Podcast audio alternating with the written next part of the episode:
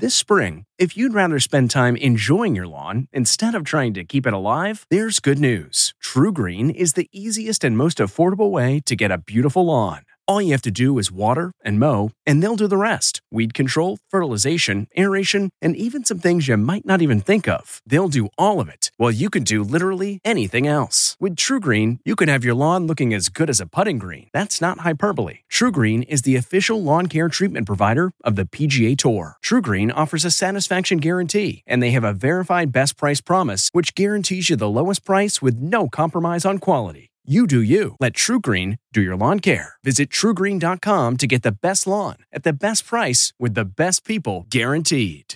This episode is brought in part to you by Audible, your go to destination for thrilling audio entertainment.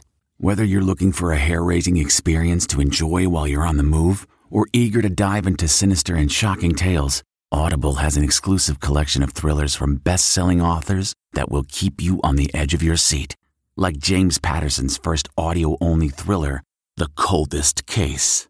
Experience stories like never before, where every chilling detail is brought to life by captivating sound design. Plus, as an Audible member, choose one title a month to make yours forever. And now, new members can try Audible free for 30 days. Just visit audible.com slash WonderyPod or text WonderyPod to 500 500. That's audible.com slash WonderyPod or text WonderyPod to 500 500. We really need new phones. T-Mobile will cover the cost of four amazing new iPhone 15s, and each line is only $25 a month. New iPhone 15s? Only at T-Mobile get four iPhone 15s on us and four lines for 25 bucks per line per month with eligible trade-in when you switch. Minimum of four lines for $25 per line per month with auto pay discount using debit or bank account. $5 more per line without auto pay, plus taxes and fees. Phone fee at 24 monthly bill credits for all well qualified customers. Contact us before canceling account to continue bill credits or credit stop and balance on required finance agreement due. $35 per line connection charge apply. Ctmobile.com. Sunday Morning's podcast, sponsored by QuickBooks, backing you. If you work for yourself, don't think of that sound as a receipt being crumpled. Think of it as lost deductions because every business receipt you lose is cash lost. $5, $3, $2. And if you misplace $10 of business receipts every workday for a year, that's 2,600 in lost deductions, unless you've already snapped them with QuickBooks. Snap and sort your expenses for maximum deductions at tax time. Visit QuickBooks.com. Smarter business tools for the world's hardest workers. QuickBooks, backing you.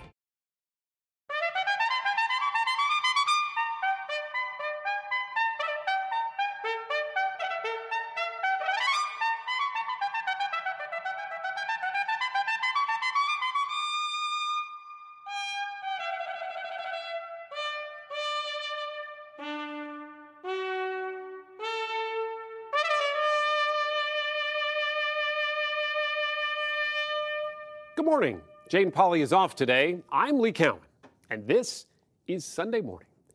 We hope you all enjoyed a happy Thanksgiving with friends and family, which, by unhappy coincidence, was also the anniversary of the assassination of President John F. Kennedy. Despite more than a half a century of evidence to the contrary, there are plenty who still think his death was a conspiracy, a suspicion some harbor about a number of other historic events, including 9 11. It's a phenomenon Susan Spencer will explore in our Sunday morning cover story. Why? Why did it happen? Who would have done such a thing is the question. 55 years after President John F. Kennedy was assassinated, more than half of all Americans still believe there was a cover up. How hard is it to persuade someone that their particular conspiracy theory just makes no sense? Very difficult. So, what about you? Conspiracy theories ahead on Sunday morning. Our Sunday profile this morning is of one time presidential hopeful Gary Hart, whose campaign collapsed three decades ago in the full glare of the media spotlight. Now, that whole sorry episode is replaying at the movies, providing Hart much to talk about with our Rita Braver. Former Senator Gary Hart has spent the past 30 years living in Colorado and rebuilding his life. Now, a new film looks back at the moment in 1987 when his presidential bid imploded. What's it been like to have all this focus on that time? Imagine somebody came to you and said, We want to make a movie about you, but we want to make it about the worst week of your life. Later on Sunday morning, Gary Hart on the personal and the political. Luke Burbank rides out the wet and wild world of waterbeds. Steve Hartman takes us to South Carolina and watches Love Thy Neighbor in action. And more, all coming up when our Sunday morning podcast continues.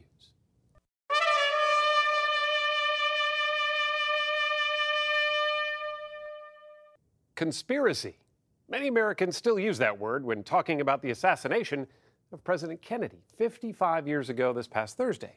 And while we're talking conspiracy, what about the moon? Did we really land there?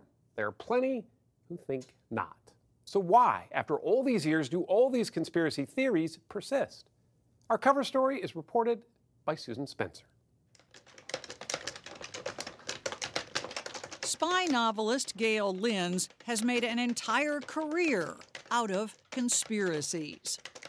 How many conspiracies do you think you've dreamed up in your lifetime? Oh, a couple hundred.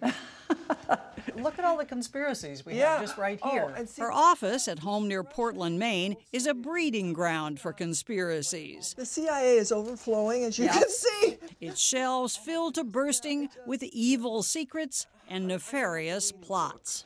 Military technology, special ops, war tactics, strategy. Wow. Do you have any trouble coming up with these things? No, I don't. I actually. Some people might say, What's wrong with you? Her espionage novels have sold millions of copies. And they all start with one unbreakable rule. Hope you enjoy. Yes, The conspiracy has to be believable. That's not hard. In fact, there are and have been genuine conspiracies. I shall resign the presidency effective at noon tomorrow. There's Watergate, there's Iran Contra. They're wonderful to write about. And read and talk about. We look for conspiracies everywhere. According to a recent CBS News poll, more than half of Americans still believe there was an official cover up connected to the assassination of President John F. Kennedy. Roughly one in three say the government is hiding the truth about 9 11, and one in 10 thinks the moon landings were faked. So, if you want to know how important conspiracy theories are to people, just bring up a few next time uh, you have Thanksgiving dinner with your family. Uh, Do it after a few bottles of wine, and after the arguing is over, you probably won't be invited back the next year. 25% continue to think that 9 11 was a hoax. Joseph Uscinski is a professor of political science at the University of Miami. Conspiracy theories are ultimately about power.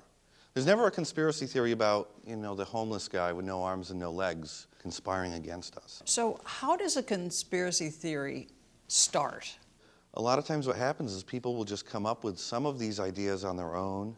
For example, one of my favorites is that the CIA created lesbianism. Uscinski gathered roughly 100,000 New York Times letters to the editor, 120 years worth, dealing with various conspiracy theories. And what we find is that beliefs aren't really going up.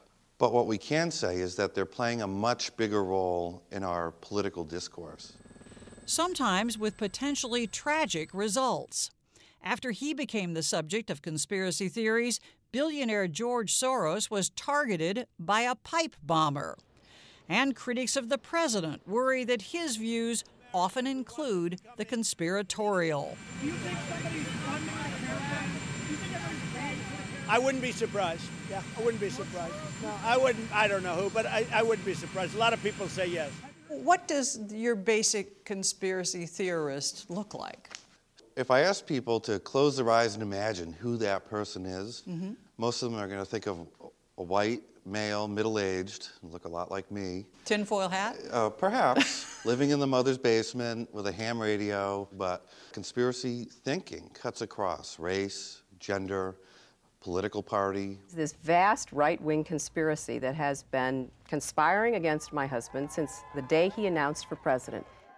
Almost everybody believes some kind of conspiracy theory at some point. Psychologist Rob Brotherton says human beings are skeptical of coincidence and think in terms of cause and effect. One of the main jobs that our brain has is to spot patterns in the world, to spot things where A seems to be connected to B.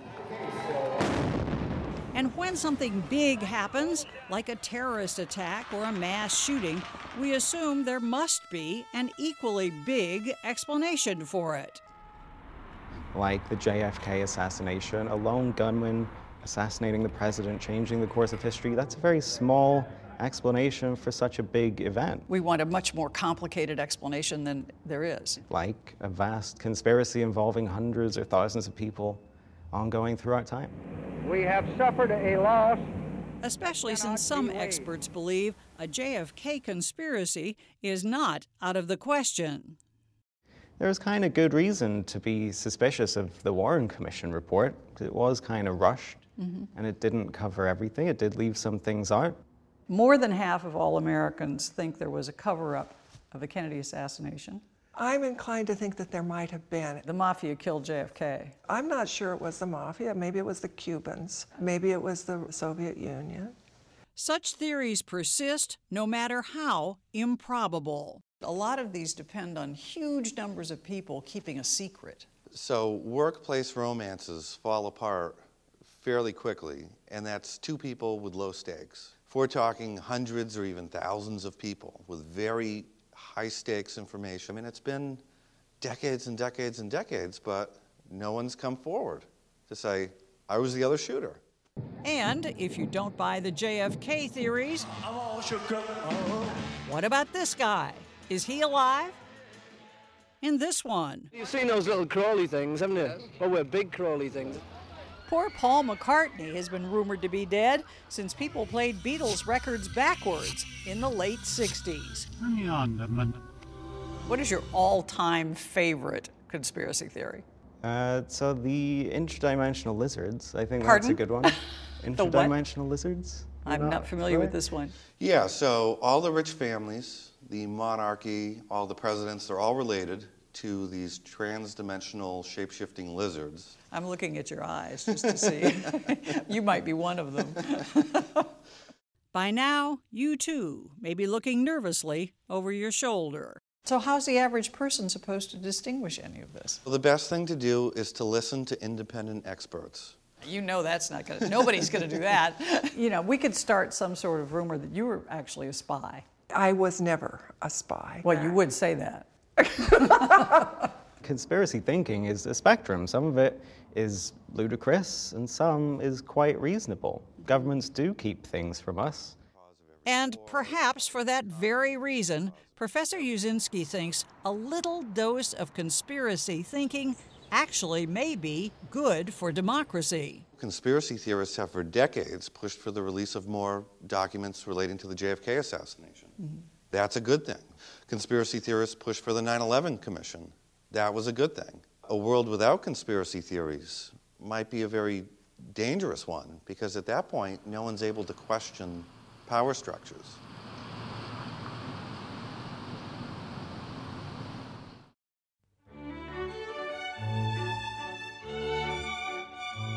And now, a page from our Sunday Morning Almanac, November 25th, 1835. 183 years ago today, the day Andrew Carnegie was born in Scotland. At age 13, Carnegie moved to the U.S., settling outside Pittsburgh, where he was immediately put to work in a factory.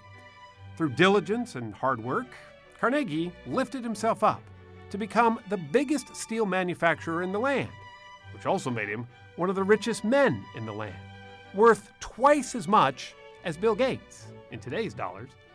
After selling his business to financier J.P. Morgan in 1901, Carnegie devoted himself to charity, as outlined in his book, The Gospel of Wealth, which he read out loud in this early, scratchy recording.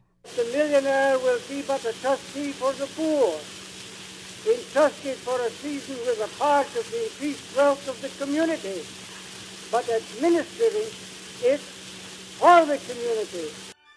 Andrew Carnegie put his words into deeds, endowing more than 2,500 public libraries worldwide, more than 1,600 in the U.S. alone. And although he died in 1919 at the age of 83, his name lives on at Carnegie Mellon University in Pittsburgh, at his famous music hall in New York, and at charitable institutions such as the Carnegie Endowment for International Peace.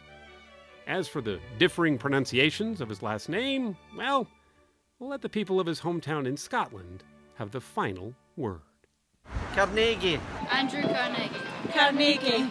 Andrew Carnegie.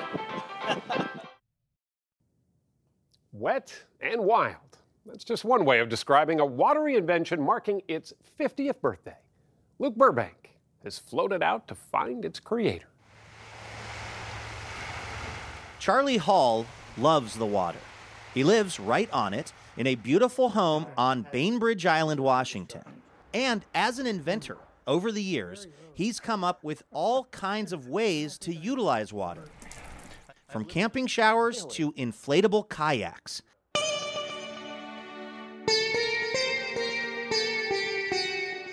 But it was his very first water related invention that changed America forever. Is this the first time you've done an interview like this? Yes. How weird would it be if it wasn't?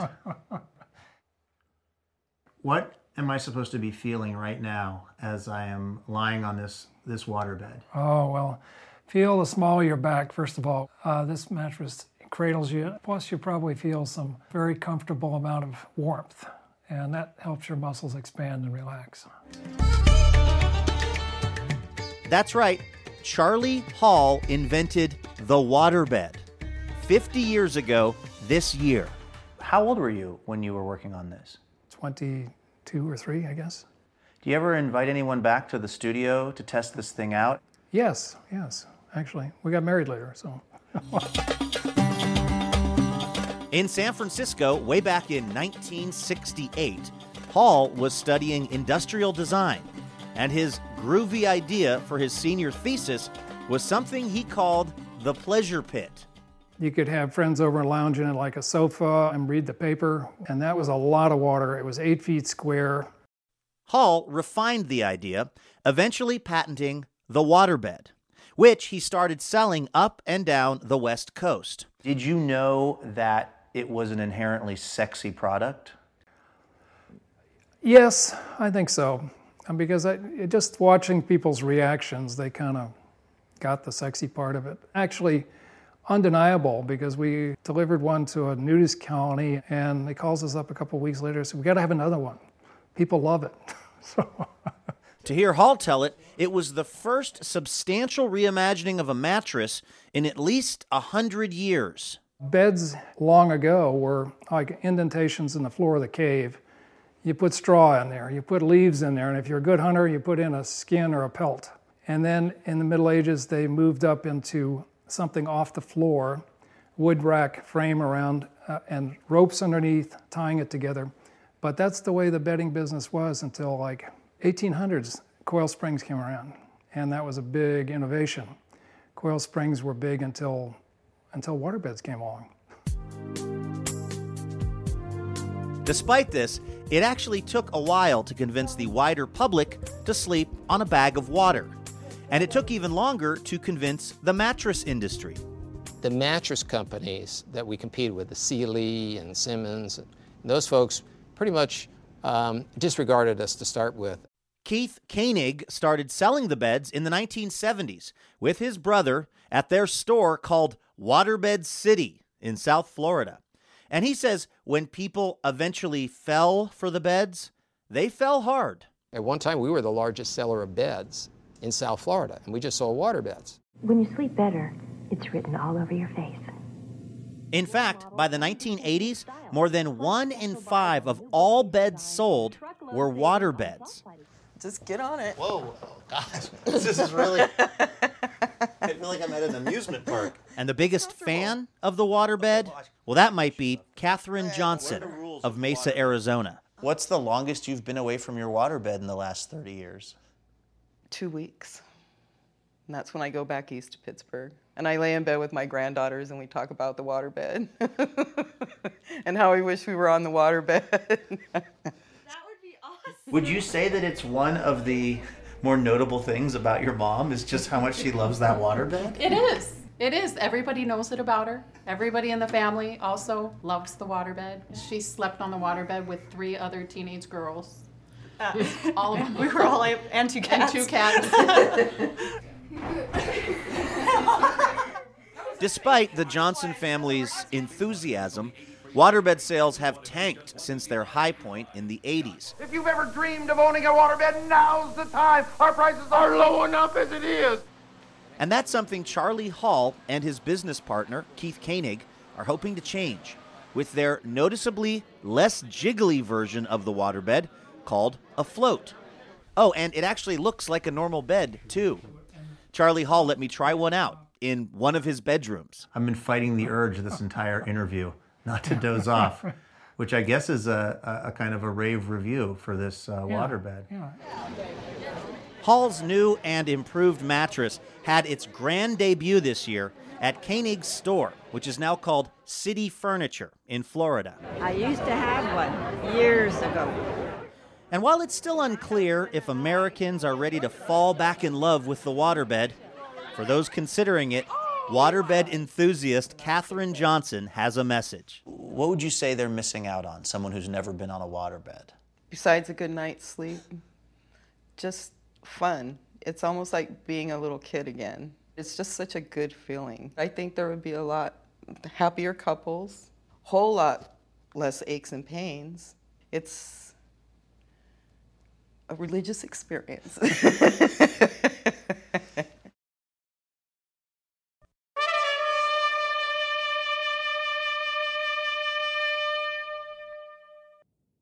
On this Thanksgiving weekend, Steve Hartman has an update from what you might call the Love Thy Neighbor Motel.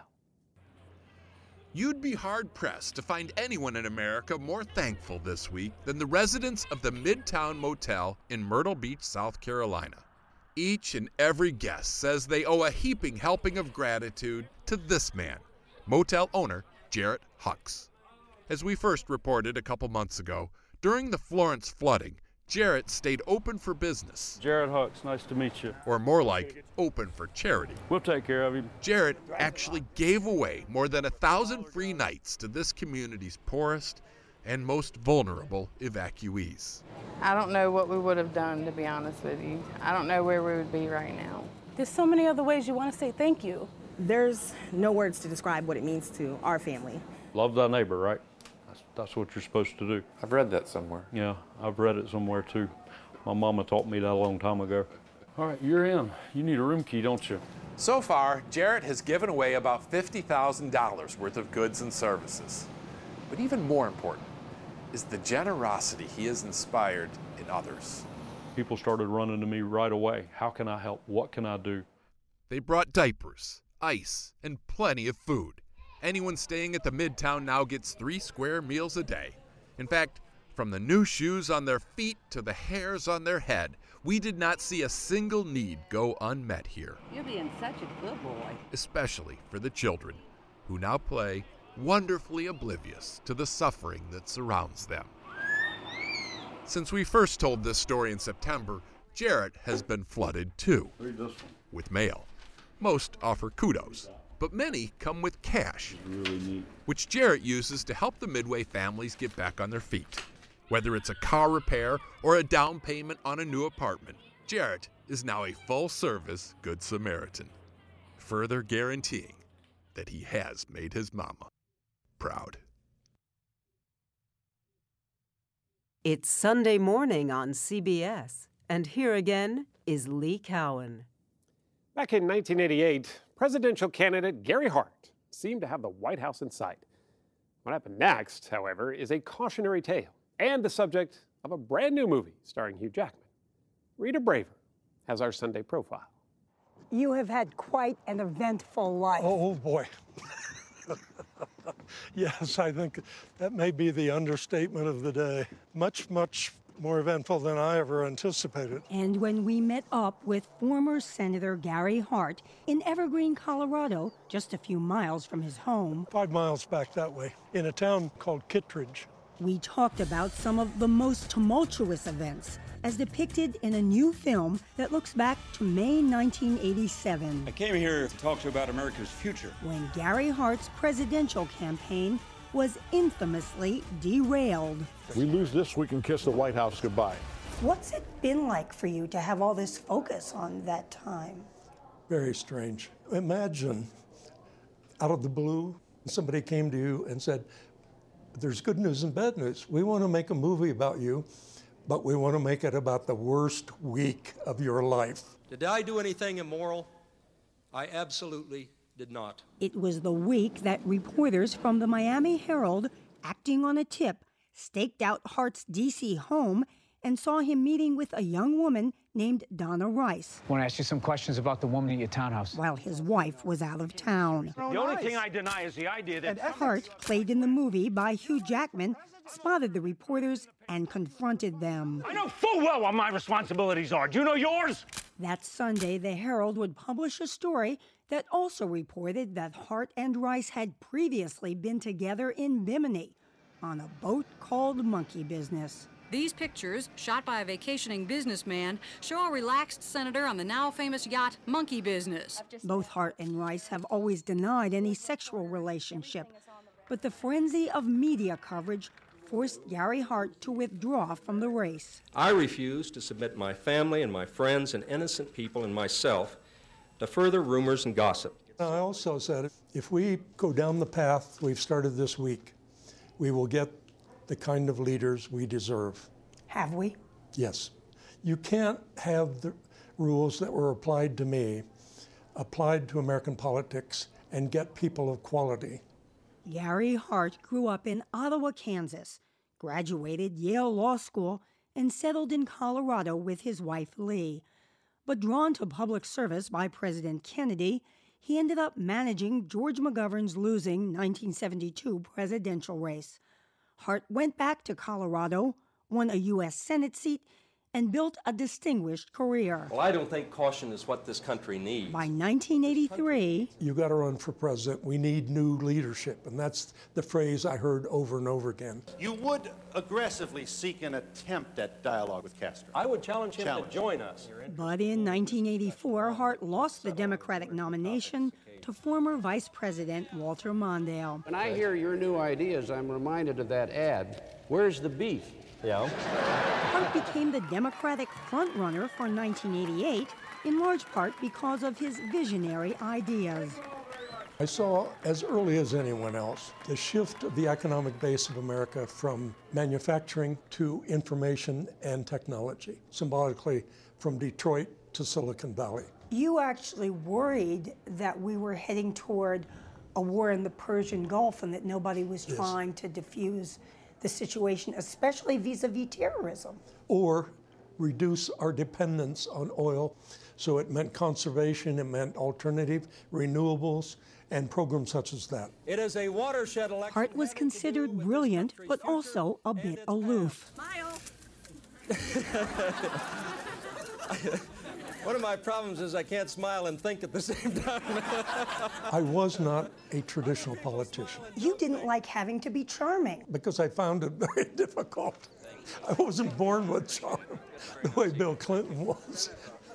You essentially thought that your private life was your private life and that nobody had a right to look into it. Hadn't that been the case in America for 200 years? Hadn't that been the case? Who changed the rules? There were long running Washington rumors that Hart, who went through two separations from his wife, engaged in extramarital affairs. There was a famous question. A reporter asked you if you'd ever been unfaithful in your marriage. He was so far out of line, I couldn't believe it, and I refused to answer the question. And you still do. And I still do, of course. It's nobody's business. You look, character, which got to be the key word, is demonstrated over a lifetime. And I'll put my life up against anybody's in terms of a sound character. That's all I can say. And now there's new debate over the events of May 1987. A story in The Atlantic this month claims that the late Republican strategist Lee Atwater, who had a reputation as a political dirty trickster, made a deathbed confession, admitting that he had set up a trap to lure Hart onto the monkey business, a setup Hart had long suspected. Nothing that happened that weekend made any sense to me thereafter, but I had no proof of anything.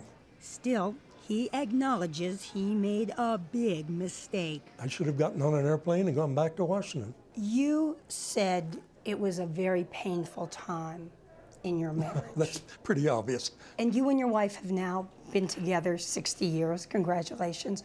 What kept you together? Love. Do you find that lots of people recognize you still? Well, it depends on where where you are. Hart and his wife returned to Colorado.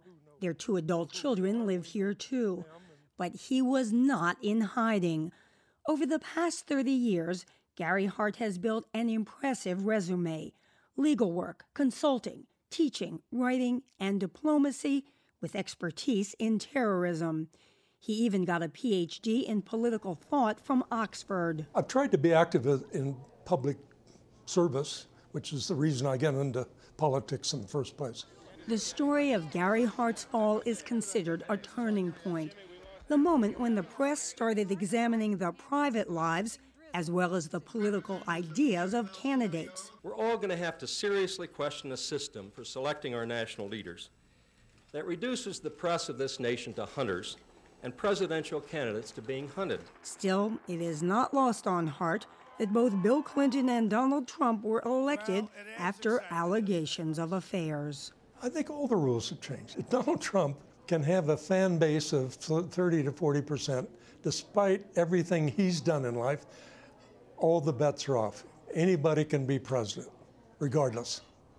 Gary Hart is about to turn 82, and he admits that he still wonders if he could have changed the course of history. Does that haunt you a little bit that you didn't get that course. chance? It's haunted me for 30 years.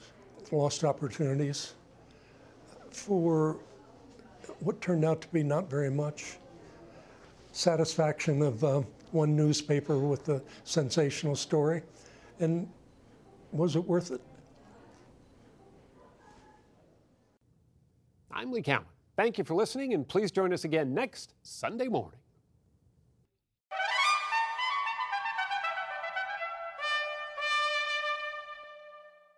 If you like CBS Sunday Morning with Jane Pauley, you can listen early and ad-free right now by joining Wondery Plus in the Wondery app or on Apple Podcasts.